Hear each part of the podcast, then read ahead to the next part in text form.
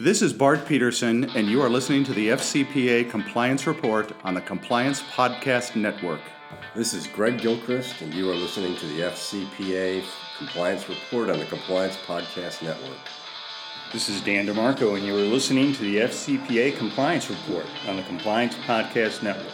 The FCPA Compliance Report is the longest running podcast in compliance, engaging a wide variety of compliance related guests and topics. Each week, Tom Fox brings you the top commentators and information which will inform your compliance program going forward. Join us again for the top podcast in compliance, hosted by the voice of compliance, Tom Fox. The FCPA Compliance Report is a production of the Compliance Podcast Network. In this episode, I visit with Philip Urofsky. Philip is a partner at Shearman and Sterling and the editor in chief of the always great Shearman and Sterling annual FCPA Digest. We take a look at the 2020 FCPA Digest, including such issues as FCPA enforcement actions and strategies, some perennial statu- statutory issues, compliance guidance. What were some of the unusual developments uh, over the past year regarding FCPA and developments in the United Kingdom, what they portend for SFO prosecutions. It's a fascinating exploration of a great resource. Hello, everyone. This is Tom Fox back for another episode. And today you're in for one of the annual treats we have on the FCPA Compliance Report. And that's because I have Philip Urofsky back. Philip is a partner at Shearman and Sterling, but for the purposes of this podcast, he's the editor of the FCPA Digest. So, uh, Philip, I'm thrilled to have you back to talk about Sh- Shearman and Sterling's most excellent uh, FCPA Digest. Thank you. Thank you. So, um, I, I just like to hop right into it because, as always, you guys put together not only substantive information that people, compliance practitioners, white collar defense lawyers, and probably government folks use, but there's a, a, a great amount of analysis so, uh, starting off with the uh, overall uh, numbers from 2019, we saw just some dramatic numbers. What did you guys see in that? Well, uh, yeah, just first on, on who reads who reads our work, I, I, I, do have to say I was meeting with the SEC and they looked at me over the table one time and they said, "You know, we read what you write." And it was more of a threat than a appreciation, I thought. So uh, it, it, we we we uh, have to be aware of our readership. Um, what have we seen in the last year? You know, it, it's in to some degree, it's a return to normalcy. I think. Uh, you know, in the first uh, period following the uh, the change in administration, things really seem seemed to slow down. And but our view, and as we wrote at the time, was that this was likely more an issue of bureaucracy than um, and the lack of presidential appointees within the department uh, than uh, than it was a change in an approach, and I think that's only been you know borne out over the past year.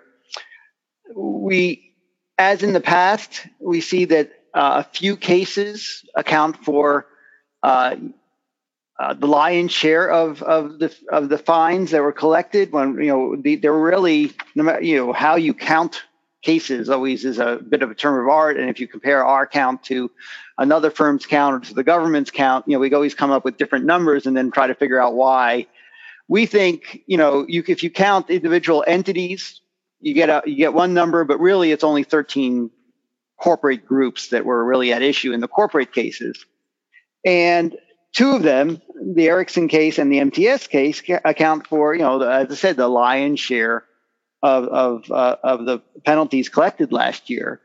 But what I what I think is perhaps more interesting than that is that in the past we have sought to figure out what is the real average penalty uh, that is assessed against companies in an FCPA case. Uh, and if you take out outliers, you take out the bottom, you know, the really small ones at the bottom, and you take out the really big ones at the top. In the past, we had seen numbers in the areas of 15 to 25 million, maybe as an average fine. And the and that was sort of the case last year in 2018, in 2018, but in 2017 and, and now 2019, we're seeing a higher number. Uh, and I, I, think, you know, uh, for instance, I, I, believe last year uh, it was in the area of about 80, 80 million dollars as an average penalty, not counting if you take out the Ericsson and the MTS cases. And, and I think that is largely reflective of perhaps a little bit more uh, selectivity on the DOJ side. Uh, they tend, it seems, over the past couple of years to be taking the position look, between our FCPA corporate compliance, uh, corporate enforcement policy, which has the, the so-called declinations with disgorgement, and a general deferring of sm- smaller cases to the SEC, you wind up with the DJ, DOJ only bringing larger cases. And I think that is why you're starting to see the average penalty go up because of that select, partially because of that selection of which cases they will bring to fruition. Philip, we also saw a, a large number of individual, uh, both guilty pleas, and we had some trials this year. The question I've really been wanting to ask you in 2019 was that really uh, a buildup or at least a follow up from the Yates memo of uh, 2015, or was that something else, in your opinion? I think it's I, I no I think it's a follow on from the Yates memo and and a general uh, realignment. You know, the Yates memo reflected sort of a institutional view, and it wasn't necessarily a new institutional view, but it was sort of a uh, you know a, let's say a wake up call perhaps to some prosecutors that you know yeah big fines are nice, and certainly we want to continue prosecuting corporations, but you we, we are being perceived and we shouldn't be perceived as saying that corporations can buy themselves buy you know protection for their uh, executives by not by, by simply you know rolling over themselves and paying their fine and leaving people uh, protect you know from from safe from prosecution. You know back in back when we wrote the very first principles of federal prosecution of corporations the, the, what was named the holder memo the original holder memo you know, we said very clearly, I, I was one of the, the author of that, and I, I said, you know, we said very clearly at the time, you can't trade a corporate plea or corporate enforcement for, you know, for uh, protection of individuals, and you can't throw people under the bus to get protection of the corporation. Both of them are important prosecution priorities. And I think the Yates memo was intended to sort of rebalance that to remind people saying, yeah, all these big cases are great, but you've got to go after the individuals, and the corporations have to understand that we're, we're going to go after individuals that was the Obama administration. And I think the Trump administration, the, the people who are there now, have eh, eh, perhaps embraced that even more so. Maybe the pendulum has swung even more away from corporate prosecutions and toward individual prosecutions in a way that you see in the in the corporate enforcement policy, for instance, this idea of you got to come in, you got to come in early, and you got to tell us these people and you know who these people are, and if you don't, you don't get cooperation credit and you don't get, you know, you might not even get voluntary disclosure credit. Uh, so I think that there is a bit of a philosophical underpinning to it, but it does go back, go back to the Yates memo, goes back even earlier. And uh, the reason why I think there's a lot of there's been a, there was a number of you know a large number of uh, charges brought this year, and and and an unusual number of trials. I think some of them are just it just takes time to get them out of the court system and onto the do, you know onto the trial docket. Um, but generally, the DOJ was pretty successful this year with their trials. Philip, I'd like to turn to the section entitled Perennial Statutory Issues. And first, I would say I really pr- appreciated that title because it doesn't simply focus on statutory issues, but really perennial ones whether they are uh, perennially uh, debated or uh, even raise questions with compliance practitioners. The first one is parent subsidiary liability. I come from the civil side of the docket, and um, where parent subsidiary liability is something that's almost routinely seen. But on the criminal side, it's very different. Do you feel the Department of Justice has adequately addressed the white collar defense bar's concerns around that, particularly the comments by Brian Benczkowski at the uh, ACI uh, National Conference in Washington? Uh, yeah, so so this this is one of my favorite issues. and uh, in a non FCPA case, we wound up writing some fairly substantial white papers, trying to push the government, the DOJ, back to where they ought to be. Uh, and I think uh, Brian Benczkowski's statements were definitely in the right direction you know, now we have to see how it works out as, as you know, because he, he, you know, he hedged his bets. He said, of course, you know, this is all subject to the facts, the specific facts of a case, and so on. But traditional, you know, there, there. Look, parent subsidiary liability is not the same as uh, principal agent liability, and they put them together in a way that said, and I you know I talked to some of my former colleagues over there, and they said, look, why is this any different than an employee? Uh, under corporate liability, uh, the corporation is responsible for any employee or agent acting within the scope of their duties and for the benefit of the company. And isn't a subsidiary, uh, isn't the subsidiary's duties to you know do business, make money, and act for the benefit of the parent? And why isn't that? Why is that different than employee liability? But of course, it's different. The whole purpose of subsidiaries is to establish a different legal person and to create a, a, a, a, separation of liability unless you do something that changes that. And traditionally in the DOJ, you can go back and look at the DOJ's, uh, you know, the fraud sections submissions or the United States submissions to the OECD working group on, on, the, on what parent subsidiary liability means. It meant that the parent had to authorize, direct, or control the, con- the illegal conduct of the subsidiary before you would hold the parent responsible for the subsidiary's uh, you know, bribery in this case. And they went, starting with the SEC and then the DOJ, started going with the theory that because the parent has the legal authority to control the subsidiary, the subsidiary is its agent, and whether the parent knows or didn't know the co- that the subsidiary was doing these illegal things, it's nevertheless responsible for it. So sort of a strict liability going up the corporate chain. And simply wrong. It's, it's, it's wrong under corporate law. It's wrong, and it's, it's wrong under criminal law, and it's wrong under DOJ policy.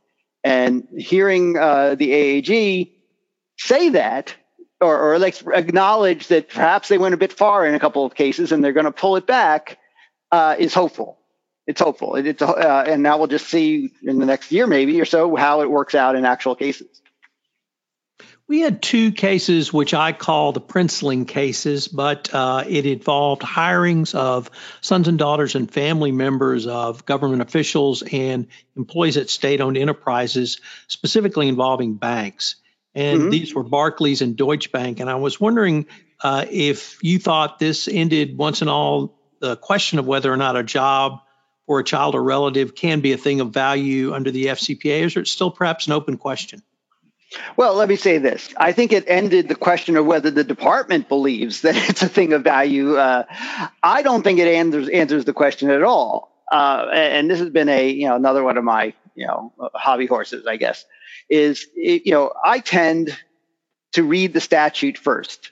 And the statute says you must provide a thing of value to the government official and you know directly or indirectly through an intermediary or however but nevertheless the word to is clearly in there. It's a benefit to the government official.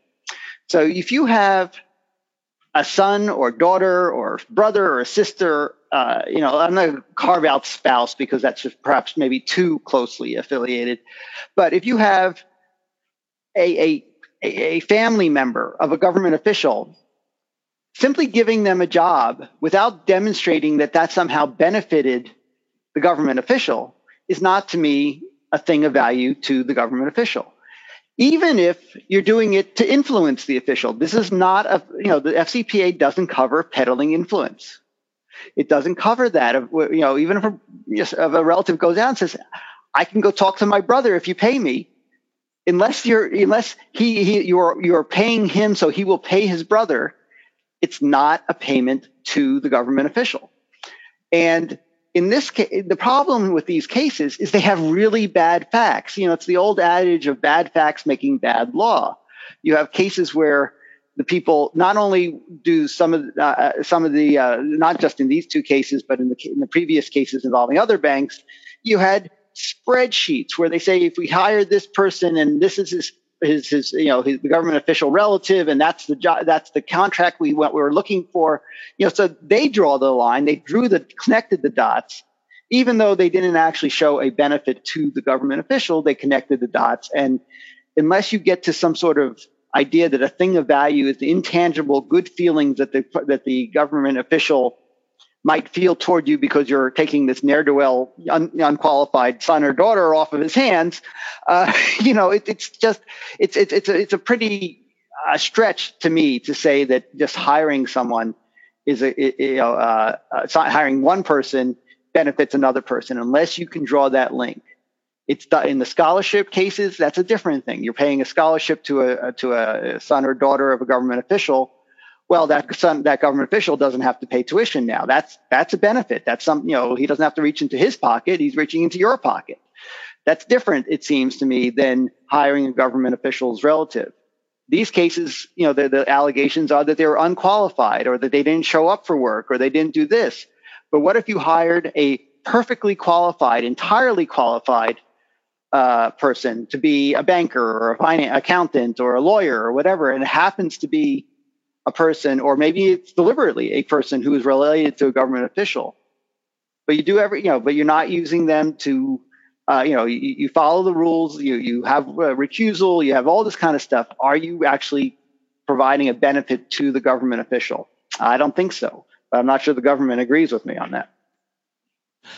Uh, I'd next like to turn to compliance guidance. Uh, many of the listeners to this podcast are compliance professionals in house, um, and we had the criminal division's 2019 guidance. And I wanted to ask, what did you see either different or perhaps the significance of this release of information? Well, I don't know that I saw a huge amount of significance other than that it starts to, you know, the more they, t- they explain what they're looking for, the more helpful it is. Um, I, I, I, have to admit that I don't necessarily go into the weeds on these th- on these guidance. I find it helpful to know what the factors are, so I can try to speak their language. If there's an example, if I can get on the right side of that example, I'm going to do it. Um, it's it's it was uh, you know in some ways you know, the original guidance that came out a couple of years ago was almost to check the box. It was a list. List. It was just a list. This at least explains some of the theory uh, or, or the uh, behind what's important to the government. I think that's helpful, but um, I don't. I don't know that there's, you know, if you look at what's here in this guidance and you look at what's in other, um, you know, similar go- go- government guidance uh, from other agencies or even other governments, you, you see basically the same elements that you normally would. We had a uh, specific uh, policy change by the Department of Justice, or at least a formalization, I should say. I think it's a formalization, yeah. Codification of the inability to pay. And that's really what I wanted to ask you. Is this really uh, codification or formalization of an existing DOJ practice, or really something new? Uh, no, I, I, think it's it's it's it's uh, it's intended to be, and I think it is reflective of what they're what they're doing. But the, what they were doing was in the past was more, I think, um, you know, flying by the seat of their pants. And I don't mean that in a bad sense. It's just like it was prosecutorial discretion unless you got to a ju- in front of a judge, and so you'd go in and you make an art you, you you make all sorts of arguments and you bring in all sorts of uh, people you bring in your cfo you bring in your um, your your controller or you you know whoever to try to say, you know, this is this is why we can't pay, you know, what we understand would likely be the penalty. The, what what what they did here, it seems to me, is similar to what we did back with the Holder memo, which was to say, let's ha- let's agree on the vocabulary, not on the outcome. They were very clear. You know, we were clear back then, and they're clear now. This isn't an outcome determinative test. This is a question of what the factors that a prosecutor can consider and is considering, and you should come in prepared to talk about them. Um, and, and, and to that extent, similar to uh, you know what, what, you know, what the Holder memo that now became the Filip factors. This is sort of the same type of thing. You know, if you're going to make this argument, because they've beca- they've encountered this, obviously we've seen it in a couple of FCPA cases over the past couple of years. If you're going to make this argument, we want you to, to address it in this way because that way we can compare apples to apples instead of you know the, uh, apples to oranges. Um, the um, the next area I wanted to go over was uh, the section you guys entitled "Unusual Developments." And we we have had uh, some, uh, if not unusual, cases that have gone a little bit different directions. One uh, is not an FCPA case, it's outside the United States. And it's a prosecution against both Shell and Eni uh, for uh, payments uh, to the Nigerian government. Are you? What are you guys watching for in that case, and what do compliance practitioners need to be watching for as well?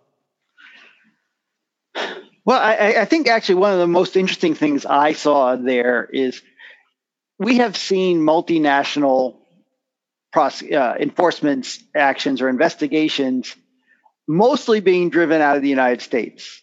Sometimes, uh, as in the Siemens case, initiated, uh, you know, by, by, that was initiated by the German prosecutor, uh, but but very often these, these big international cases, uh, and I'm sorry, now of course I have to give credit, you know, to uh, you know the, the car wash cases in, in, in Brazil, which were originated there.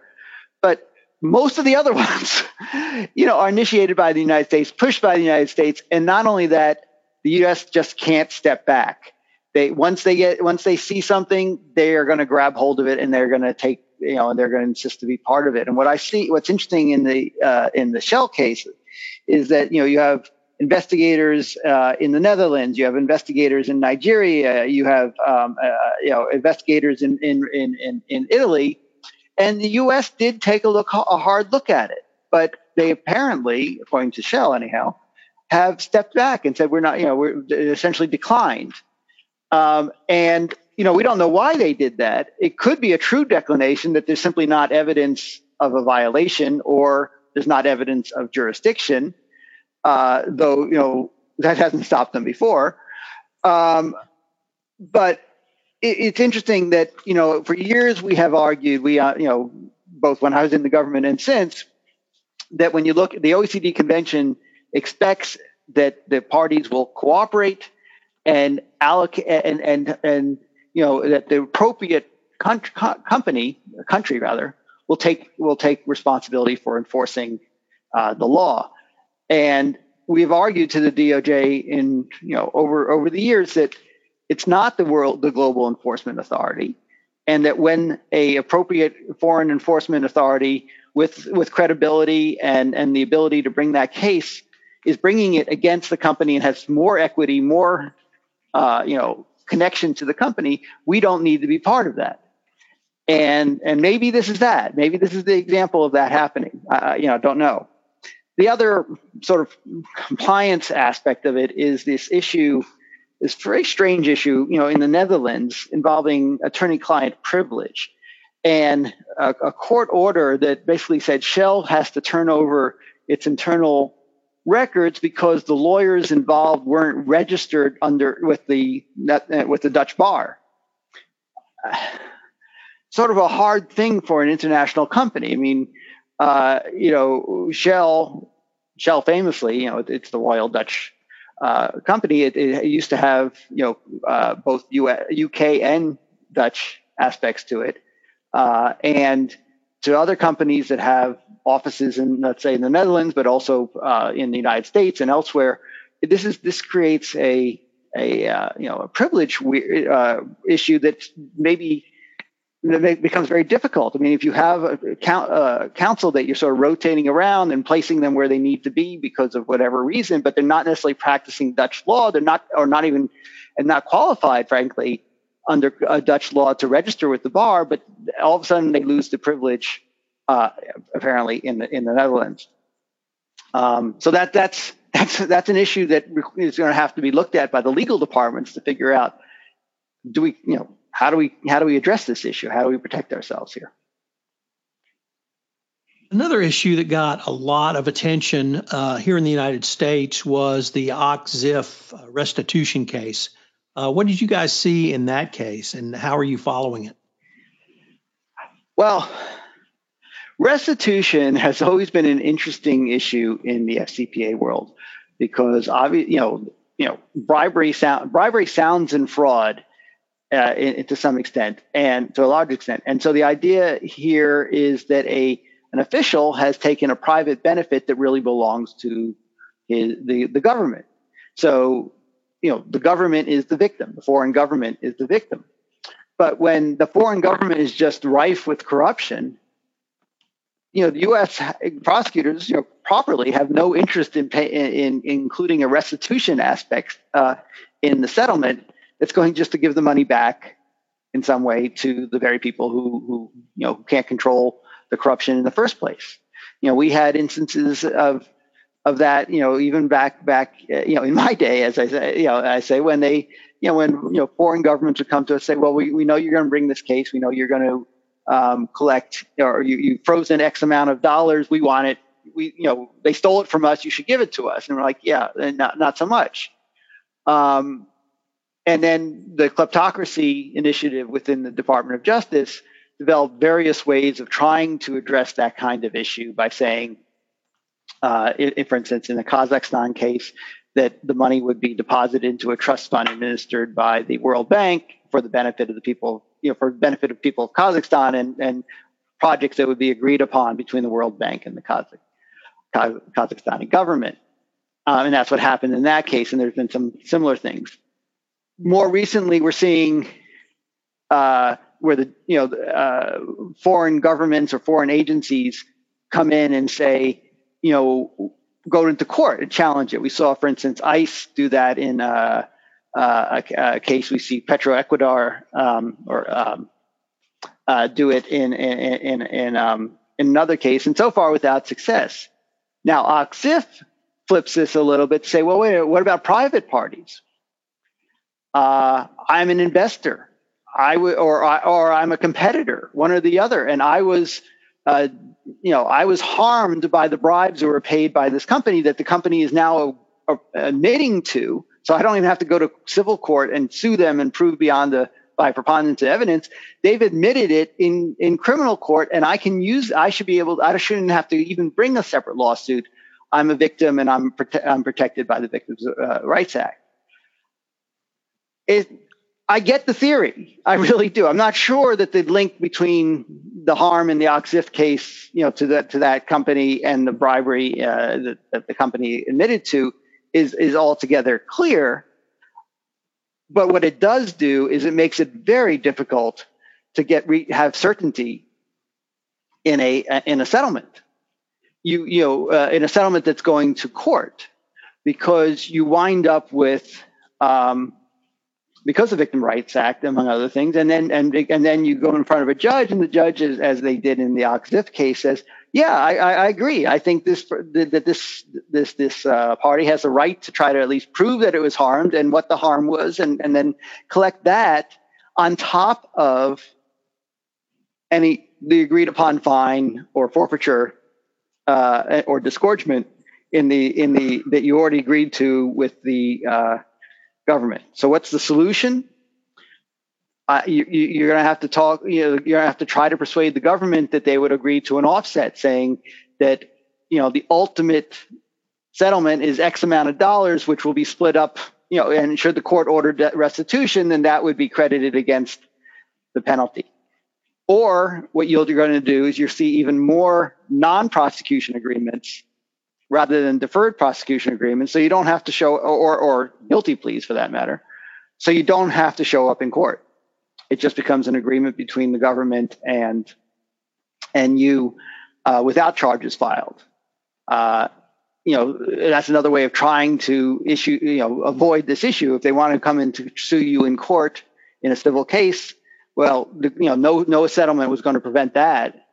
But at least you don't you you don't wind up with a uh, a drawn out uh, hearing and and unpredictable uh, results in a in the criminal case. Philip, uh, I now like like to turn to developments in the United Kingdom, and from where I saw sat, I saw a bit of an up and down year with the Serious Fraud Office. But I was wondering uh, what you guys thought of, or at least are telling clients about the corporate cooperation initiative by the SFO. Well, when we look at these things, and we do look at these things, we're always trying to figure out: are they going? Are they aligned with the U.S. practice? You know, with which we're, we're all very familiar, or are they, you know, taking a different pat, uh, tact? And and where does that bring them? Um, so, you know, it's interesting right now that the you know the head of the SFO is a former U.S. prosecutor. You know, uh, uh, because you can see how she very much is sort of trying to apply the lessons and her experience that she's had in the United States within the British system, and sometimes it works and sometimes it doesn't. Um, I think what we have here is what I found uh, somewhat interesting is with the sort of the guidance, uh, the corporate cooperation initiative, it sort of says is, you know, we want corporations to cooperate, go above and beyond, uh, you know, the, the, the minimum uh, requirements to show us that they, they really are, are on our side or, are, you know, helping us. Um, but their first position is that, you know, experienced counsel is going to know what cooperation is and we shouldn't have to tell them. and uh, you know it's you know uh, you know it when you see it type of thing which is not the most helpful guidance you're ever going to find so they did then provide you know factors f- that are familiar the ones and then you as you'll see as you saw i'm sure in our in our article that the one that, that, that particularly gets tricky is that of um, privilege.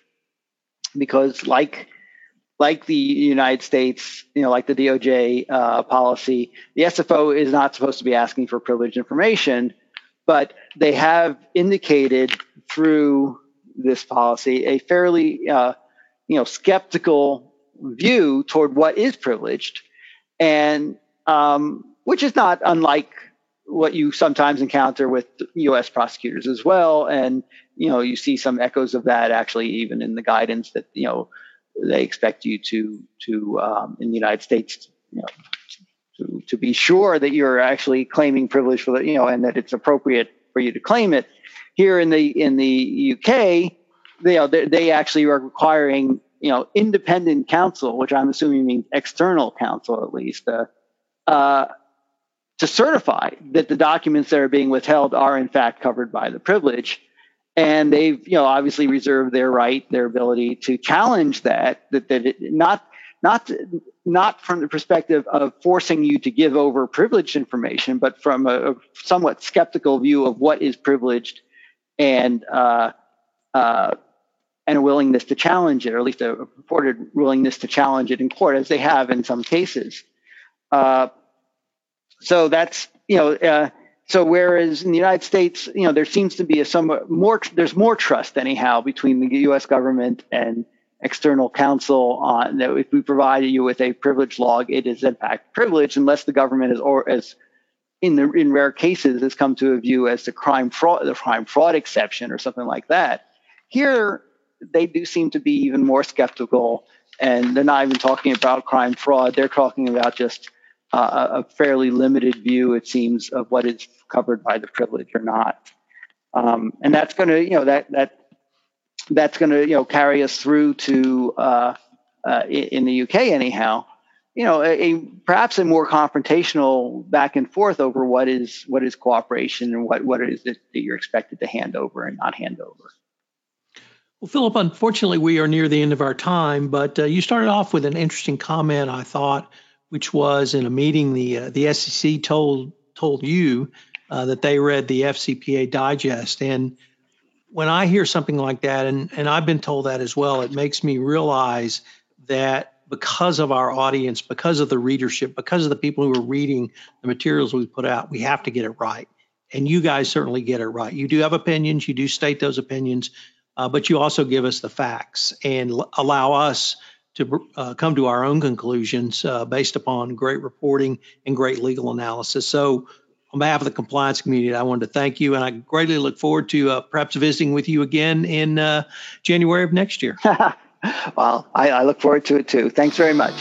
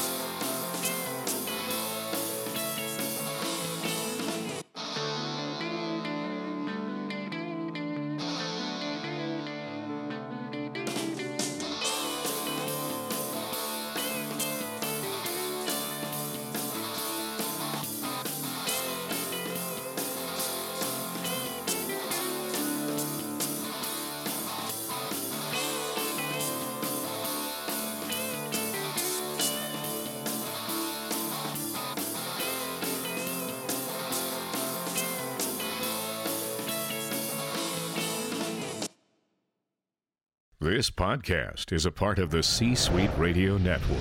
For more top business podcasts, visit c-suiteradio.com.